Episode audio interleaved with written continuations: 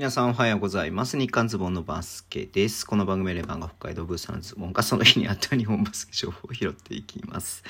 えー、6月の19日号ですね。はい。えっ、ー、と、昨日もね、話しましたけれども、えー、女子代表の話ですね。昨日もね、昨日もね、昨日はね、えっ、と、まあ、解消しましたが、今日もね、え昨日に引き続きまして、解消でしたね。え世界ランキング9位のね、トルコ代表との対戦になりました。2連戦に、ね、なりましたけれども、今日強化試合ですね。うん。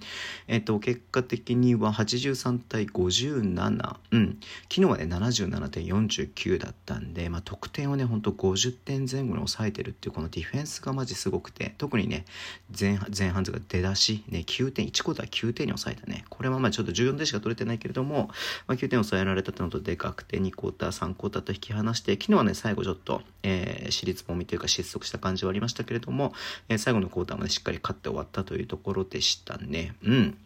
まあ、高田真希選手がね、安定してる感じもありますし、もう出てくる選手、出てくる選手ね、みんな、えしっかり活躍してくるかん、している感じがありましたんで、まあね、ほんと女子強いなというね、印象があった2連戦だったかなというふうに思っています。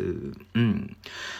えモニカ選手が MVP だったのかなこのね、大会というか、この2日間通じてのね。うん。まあ、えっ、と、何？えっ、と、いろんな選手と活躍してもそうだね。えっと、昨日落とすタメンは同じか。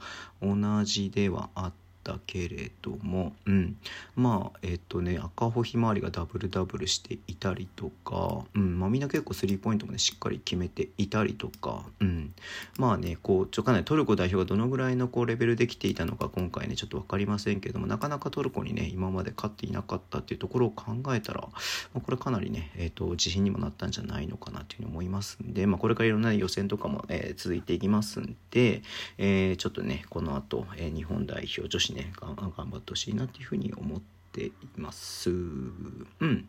はい、えー、そんな感じですけれども、えー、ね、すみません、ちょっと今日短いですけども終わりにしたいと思います。Twitter の名称を発信します。フォローお願いします。YouTube 毎日やってます。ラジオトークのアプリで聞いてる方はボタンを押してください。では今日もお付き合いいただきありがとうございます。それでは、いってらっしゃい。